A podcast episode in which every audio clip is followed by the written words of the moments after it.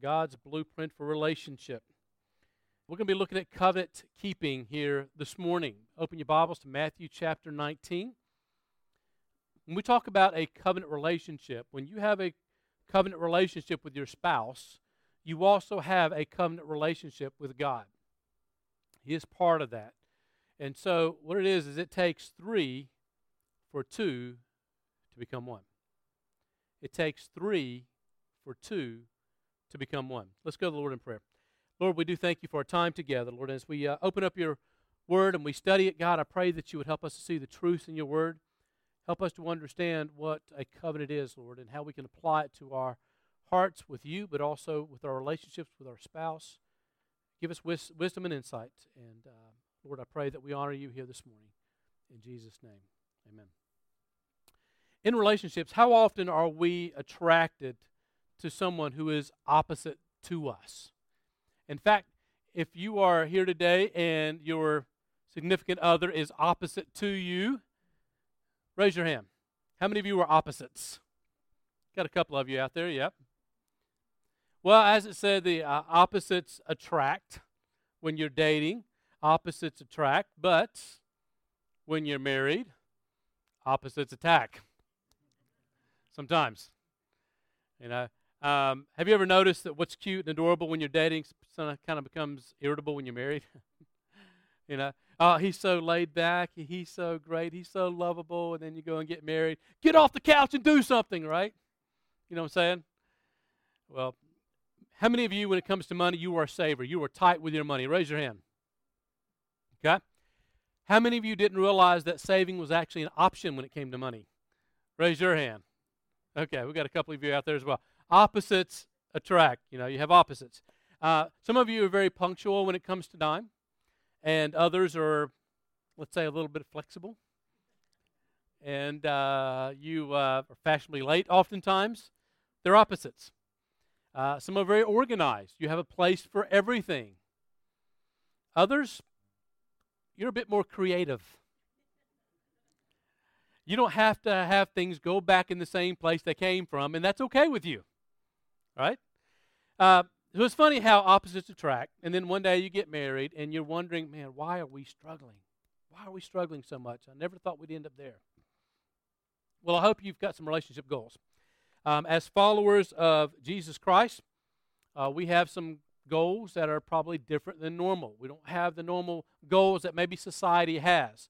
And if you don't want to live like society does, if you want something different, well, then you have to do something different. And so we want to offer you some different goals that what you would maybe find in society. You're not going to go to the checkout line and enter the counter and find these goals in those books, in those magazines. We want something different. And so uh, hopefully you've been able to uh, follow along with, with me this, through this series. And uh, we've been discussing some relationships goal this month. And maybe by now you may have memorized. Maybe. All right. And so uh, here's what we're going to do. Uh, today we're going to be talking about relationship goals. We're going to be doing the fourth one uh, the, the covenant keeping. Before we do that, let's go ahead and review what we've talked about thus far. Here at Southwest Baptist Church, we want our relationships goals to be, say it with me, Christ centered, mission driven, devil kicking, covenant keeping. Well done, man. You guys are on top of it today. Well done. All right, so today we're going to be looking at covenant keeping. So, what does it mean and how do we live it out? Open your Bibles to Matthew chapter 19 and verse 3, and here the Pharisees are having a conversation with Jesus. Now, for those who may not be familiar with the Pharisees, uh, the Pharisees were religious leaders back in those days, uh, back in Jesus' day, and they were responsible for for um, hanging out with the law and, and, and, and, and interpreting the law, making sure the, the law was accessible to everybody, and also uh, making sure everybody was staying within the bounds of the law. And they became a very powerful in their position uh, to the point where they began to abuse some of their power and they lorded over the people with rules and regulations. And then Jesus comes along and he starts exposing some of the Pharisees. And he starts exposing some of their hearts. And people begin to, to see what Jesus was doing. And they're like, man, this guy speaks with power. This guy speaks with authority. And he began to be attracting a lot of people to him. And of course, the Pharisees didn't like that uh, because they, they felt like their power was going from them. They wanted control over the people and also probably had maybe some monetary uh, attachments to that as well. And so they saw all these people going over to Jesus Christ, and so they began to plot against Jesus Christ. and uh, because people were turning from them. Oftentimes, what they would do is they would challenge Jesus with a question. Out in public, they would just challenge him with a question, and uh, oftentimes, sometimes, whenever, uh, no matter what answer he gave, there would be somebody out there that would be offended by it. Um, they, maybe they could manipulate the answers to, to a degree where they can come out looking better than Jesus Christ did. But Jesus knew their hearts, and oftentimes he would actually turn the tables on them. And we read here that they are testing Jesus. Um, and, and they are trying to make him lose credibility with the people and show how great they are. And so, if you would open your Bibles to Matthew chapter 19, and we'll start in verse 3. The Pharisees also came to him, testing him, saying to him, talking about Jesus there, Is it lawful for a man to divorce his wife for just any reason? I don't know. Maybe these guys were looking for a little bit of a loophole in their own marriages. Maybe that's what they were after. And so he answered and said to them, Have you not read that he who made them at the beginning made them male and female, and said, For this reason, a man shall leave his father and mother and be joined to his wife, and the two shall become one flesh. And then they are no longer two, but one. Therefore, what God has joined together, let no man separate. Now, it's quite interesting here because they came to the point where uh, they come to Jesus and they said, you know, is it lawful for a man to divorce his wife just for any reasons? And I like Jesus' initial response here.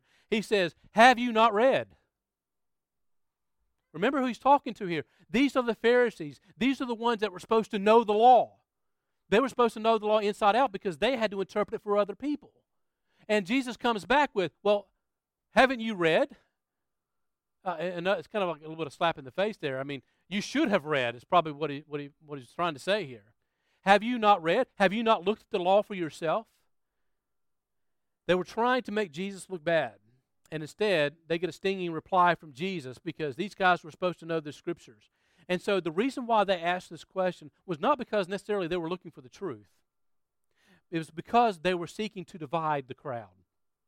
They believe uh, there, there, were some people in that uh, group that were part of a religion during that time, and part of this religious group they taught their followers that it was acceptable and it was okay to divorce your wife for any reason. And so whenever they come up to Jesus and they said, hey, can, can we divorce a wife, wife for any reason? No matter what answer Jesus gives, somebody's going to be offended and they're going to separate that. They're going to divide that group. And what they're going to do is go up to those people and say, hey, hey, what do you think about this Jesus guy? And they're like, uh, well, you know, I don't think too much about this Jesus guy. Hey, you know what? We don't either. Maybe we should get together and get rid of him. They were seeking to divide the crowd and to make Jesus look bad. Remember, last uh, a couple of weeks ago, we said there's two things that unite a common enemy and a common goal. And this is exactly what they were doing here. They were trying to, to uh, uh, make Jesus the common enemy among the people there. And we talked before about what God unites, the devil schemes to divide. And the devil is using this religious group to divide the crowd away from Jesus by using the topic of marriage. But in Jesus' response, we see this. We see that what God brings together, they become one flesh. And what he has joined, let no man separate. Here we have the idea of a covenant relationship. It is not just a covenant between your spouses, it is a covenant between you and God. In Malachi, if you would open your Bible to Malachi, uh, we see here God's people were wondering why God was not blessing them and judging them instead.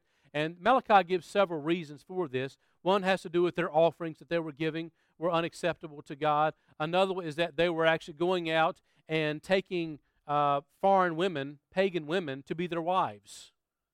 And here we give uh, have another reason, the passage of Scripture that we're going to be looking at today. This is one of the reasons was because of how they treated their wives, their Jewish wives.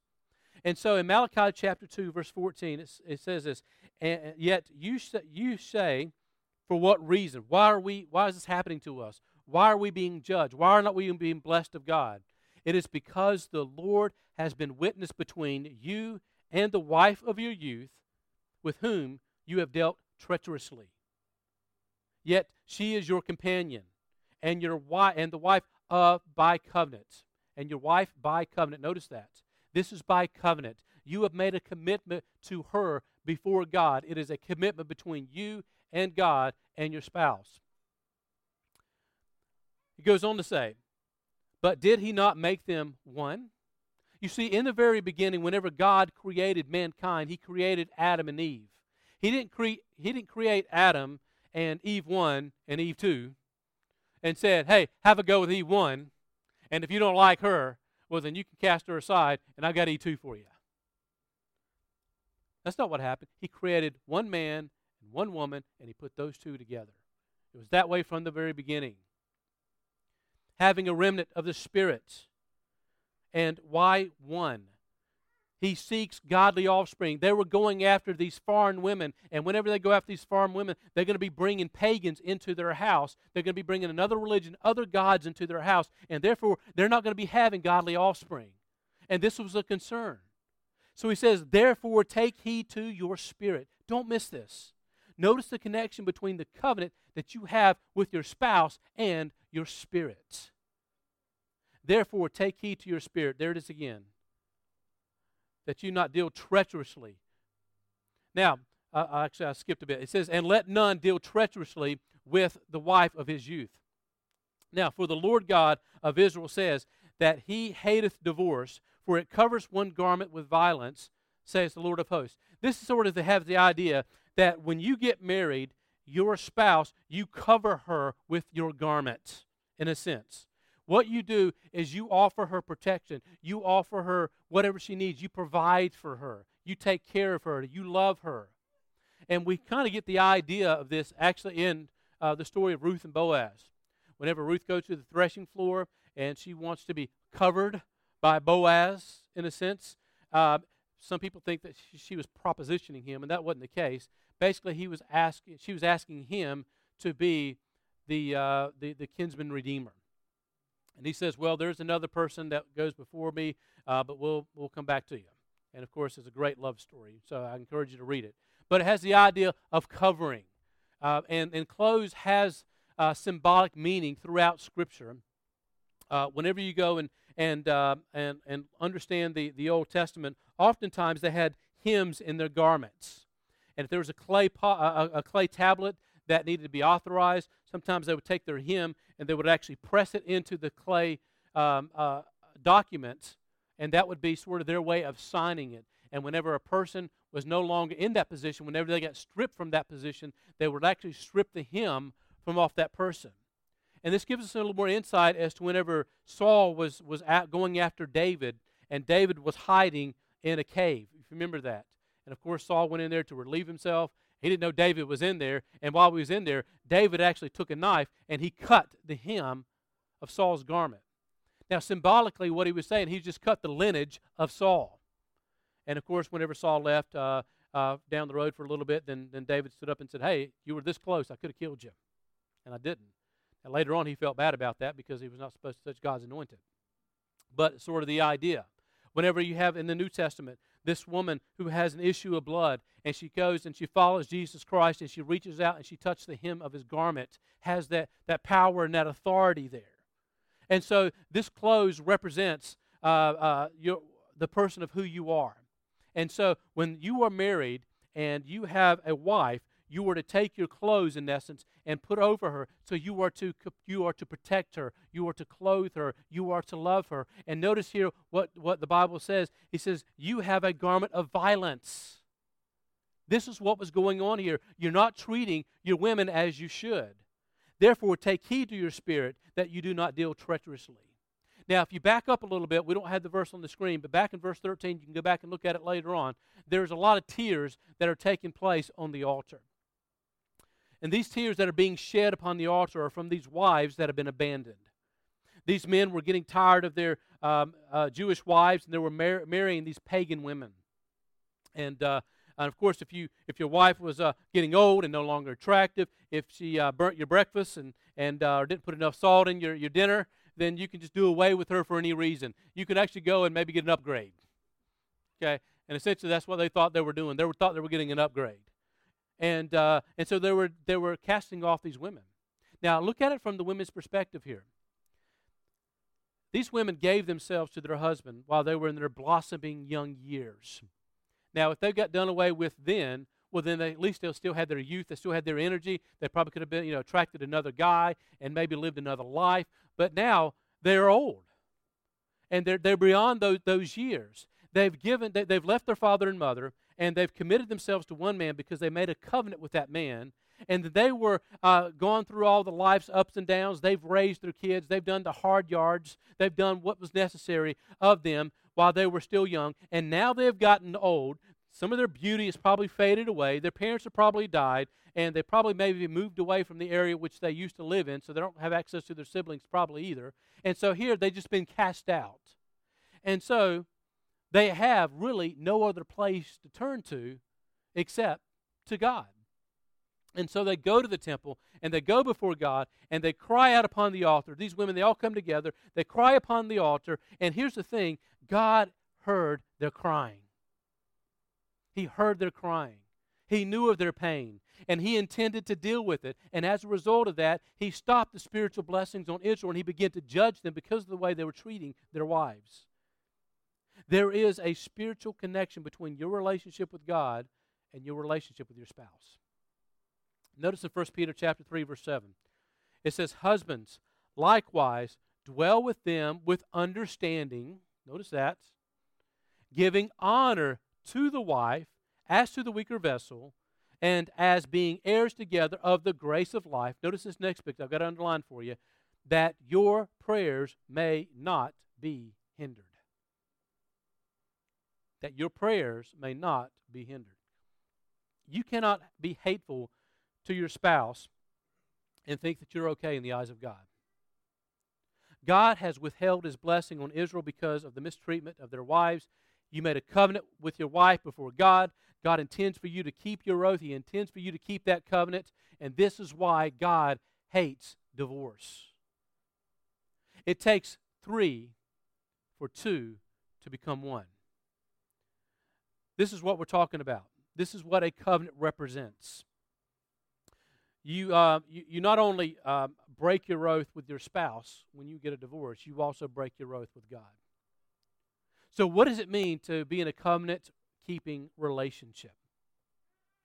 Well, there are different approaches to marriage. And we're going to look at three of them here today. Uh, there's a casual approach to marriage. Marriage is just a piece of paper. There is a contractual approach to marriage. Marriage is a contract. We sign on the dotted line.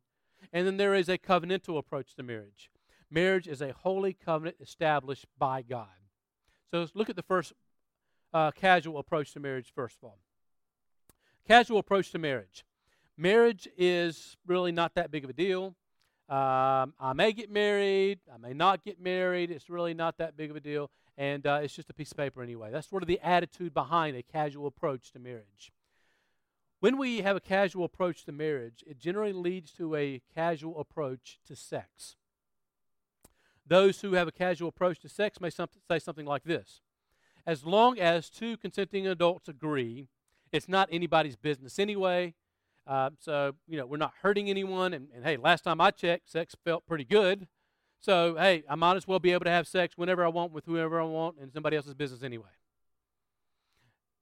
It's really no big deal. And then from there, we see their thinking evolved. Since marriage, follow with me, since marriage is no big deal, and since sex is no big deal, and if we love somebody, or at least we, if we like them a lot, it is relatively convenient. Um, we may as well move in together. After all, it doesn't matter. It's interesting. I've done some research, um, and in 2014 was a, was the latest research I could come up with. Uh, all the, uh, the, the Australian marriages that registered in 2014, of those, 79.4% of couples lived together before they got married. 79.4%. Now, this was an increase of the previous year, which is 76.6%. So it's, this is on the rise, it's increasing, which makes sense in our culture today. So if you are into somebody and you can be with them and it's convenient and we can save money. It just makes sense for us to move in together. It gives us an opportunity to sort of test things out. You heard that before? Now, let me just say this before we move on. If you're living together right now, My goal here this morning is not to embarrass you. It's not to bring shame upon you. I don't want you to feel like you have to go run out of the building here and never come back. That's not my point. That's not what I, I want to happen here today. But we must call it what it is. Um, you have, at some level, made a commitment to someone enough to share an address with them.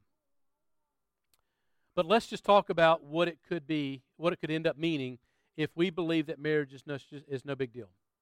Let's just say that we're going to live together and uh, we're going to move in together and we're going to do things that are typically reserved for married couples. You uh, move in with somebody, you put your toothbrush in the same cup holder as they do, you take your clothes and you put them in the same drawer as they do. Uh, you go and you share bills, you share address, you may even share a sandwich, uh, you share your bed. Essentially, you do married things even though you're not married. Then things don't work out. And uh, what do you do?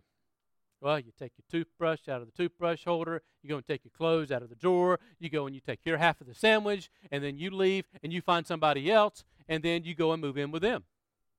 And you put your toothbrush in their toothbrush holder, you put their clothes in their drawer, you go and have a sandwich with them, and then what happens? Things get complicated, uh, things didn't work out, and then you go and it's a circle that happens over and over and over again.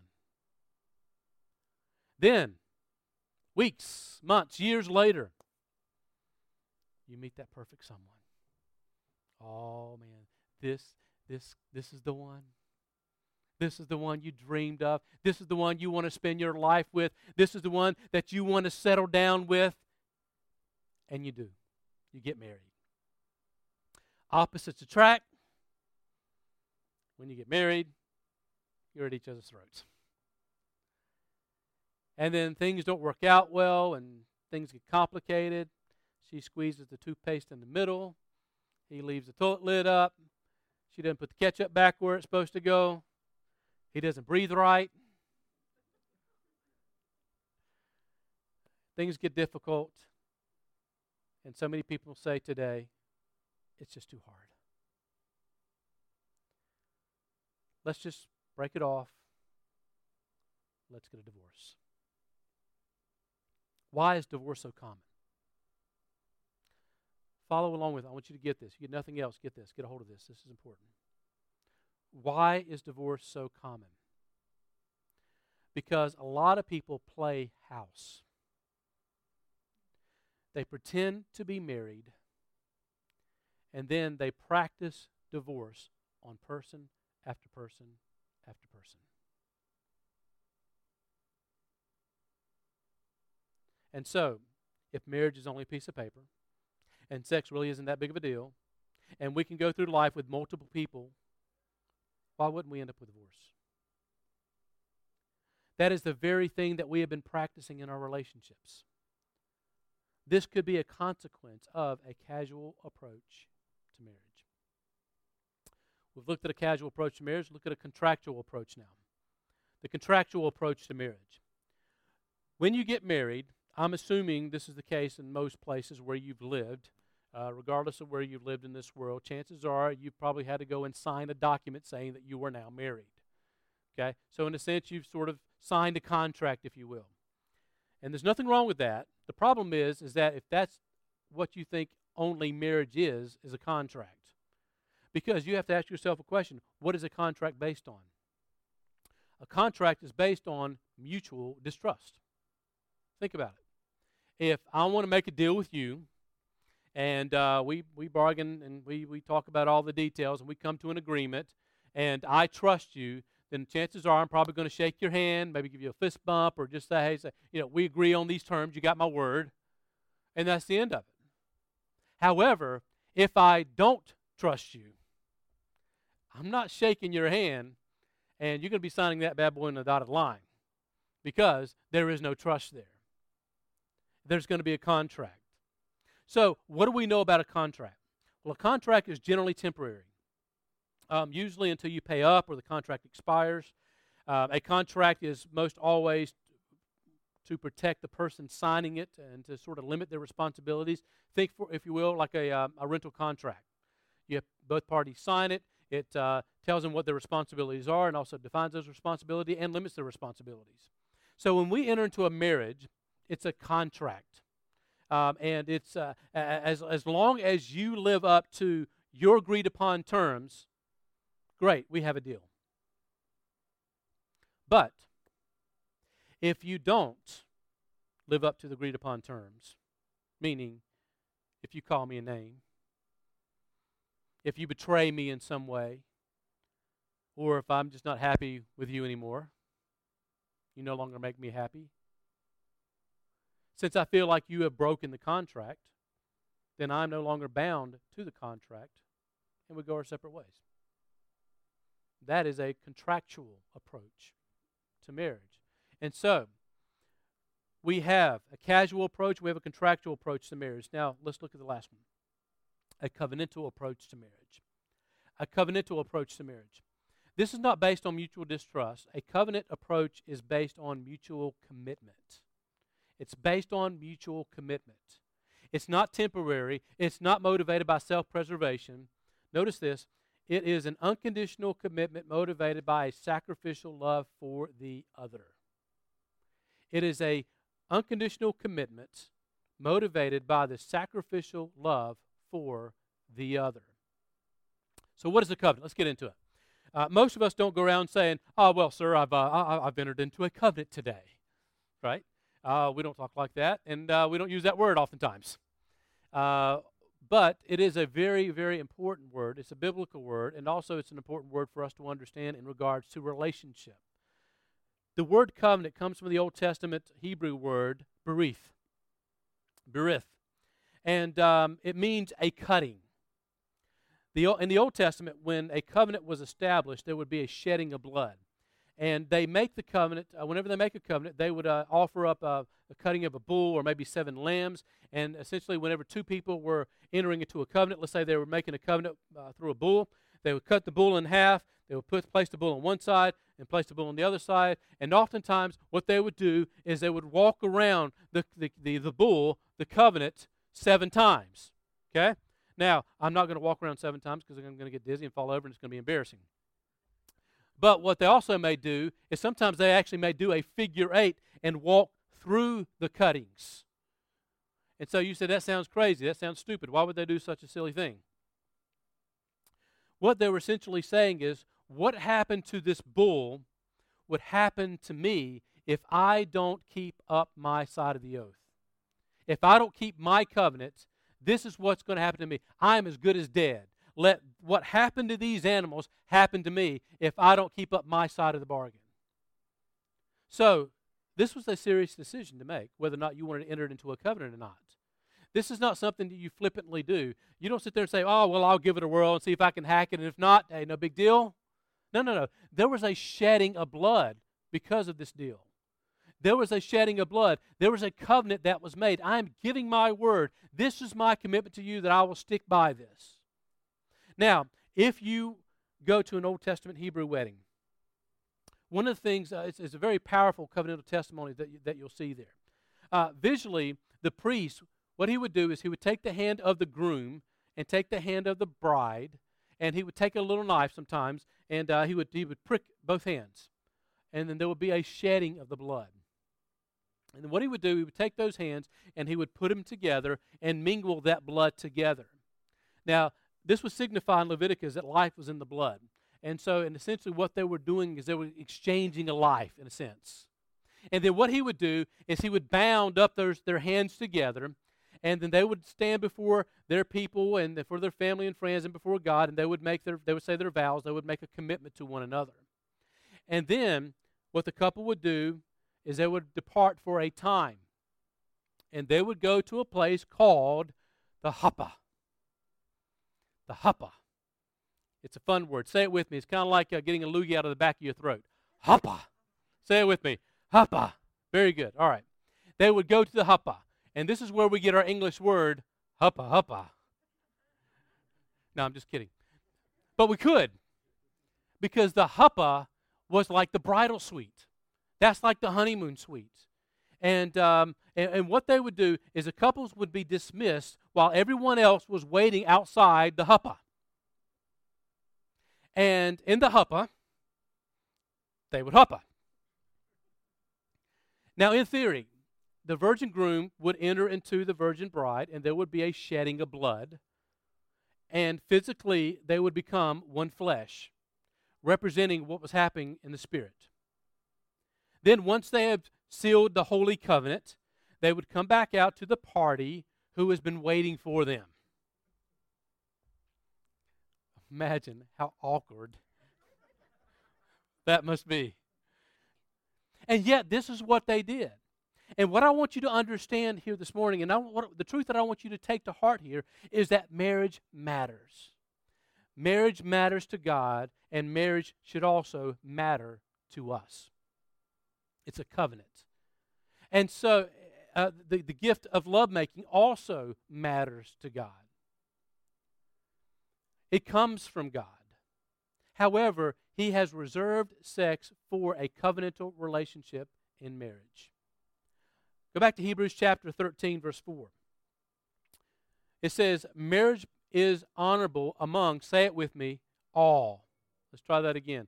Marriage is honorable among all. And the bed, say it, undefiled. Okay? Now, what does all mean? Well, in the Greek, all means all. Not that difficult, not hard.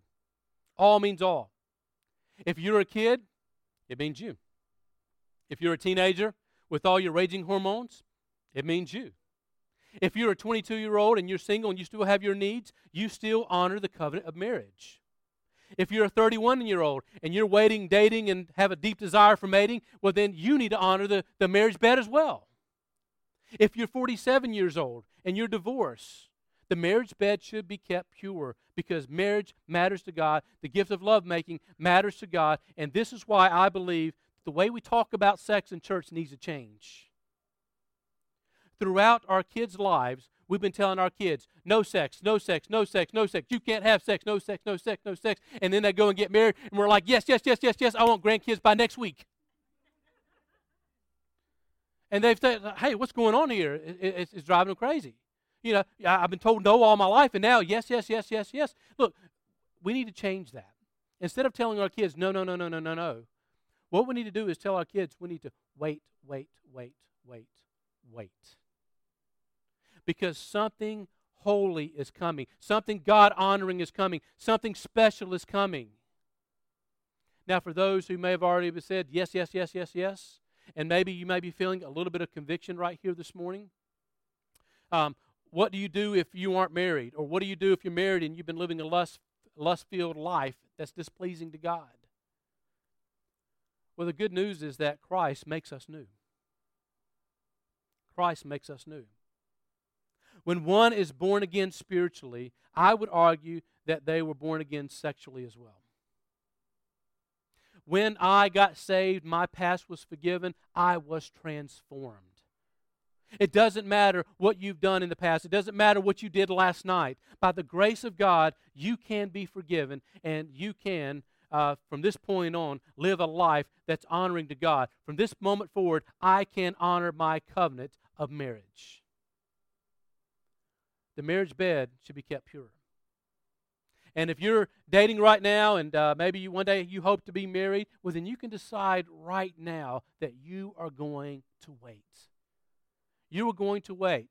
And then one day, when you stand before God and you stand before your closest friends and families, and the two shall become one flesh, both spiritually and physically, you will honor God. This is your story that nobody can take from you. We waited and we honored God in our relationship. You sealed that covenant, and it is holy and it is right. Or, let's just call it what it is you can go and do your thing. You can get married. It's just a piece of paper. You can go on your honeymoon, and it's just another day at the office, business as usual, just another round in the sack. Hey, listen, the choice is yours. The choice is what you want it to be. I choose to be Christ centered. There is a big difference between calling yourself a Christian and being centered upon Christ. I want our relationship to be mission driven. We are united by a higher calling. And I, I, I want to kick out all the forces of darkness. We are devil kicking. Why? Because we are covenant keeping. It is not a contract it is not a casual approach it is not a contractual approach it is much much more than that. It is a covenantal approach. And somebody say well that's easy for you pastor dwayne you're married to this beautiful young perfect lady valerie down here on the front and you don't know how bad my marriage is. I want to acknowledge that for some, it is incredibly complicated. I know that some of you are dealing with massive betrayals, hurts beyond measure, dysfunction, pain, perhaps even on some levels of abuse. And I want to acknowledge that and acknowledge that, yeah, it's complicated. But I would tell you right now that it's complicated in our world as well. Our schedules are difficult as anybody's. Uh, I can guarantee you that there is just as many spiritual attacks on my family as anyone. And it's not easy for anybody in this fallen world. But Valerie and I made a decision a long time ago that divorce is not an option. Our marriage is as good as we want it to be. Not her, not me, but it, it, our marriage is as good as we want it to be. There are some times when I don't feel like being loving. There are some times where I don't feel like being forgiving. There are times when I don't feel like working on it, when I don't feel like expressing love, when I don't feel like being Christ centered. But let me ask you this how many other important areas of life do we not do simply because we don't feel like it? Well, I'm not going to feed my baby today. I just don't feel like it. I'm not going to go to work for the next three weeks because I'm just not in the mood. I'm not going to pay my taxes because I just don't feel like it. No, no, no. We do it because it's the right thing to do. We choose to be Christ centered, mission driven, devil kicking, and covenant keeping. But the big problem that many have is this that we have a misunderstanding of the character of God. Many of us think that we go to God and it's a casual thing with God. I mean, I can do whatever I want and He's going to forgive me anyway. It's no big deal. They just take a casual approach to God. Others, some, they have a contractual approach to God. If I live up to my part, He will live up to His part. But the problem is, is that we can never live up to our part, and then we're afraid to go to Him for His part. We are not worthy of it because we contractually did not do what we were supposed to do. But the truth of God, truth about God is this it is not a casual approach, it is not a contractual approach, it is a covenantal approach. It is a covenantal relationship with God. In the old covenant, they would once a year take a lamb and they would sacrifice it, and uh, they would allow the, the blood to flow out of the lamb into a bucket. And this was representative of the Passover. What they did in the Passover, they actually went and took the blood and they put it on the doorposts, on the sides, and on the top. And as the death angel would come and he would see the blood that was on the doorpost. He would pass over that house, and nobody would die in it because they were protected by the blood, by the blood of the Lamb. And if you think about it, when they go and put the door across the top and, and the door on the sides, it sort of gives you a picture of the New Testament cross that was going to take place in the future. The old covenant was temporary, but we live under a new covenant today. Who is Jesus? Well, Jesus is the Lamb of God that was slain. He was shed his blood for us for the forgiveness of sin. The berith, the cutting, took place when Jesus on the cross. And because of that, because of his death and resurrection, whosoever shall call upon the name of the Lord shall be saved. We will be made new. This is a new covenant. It's not casual.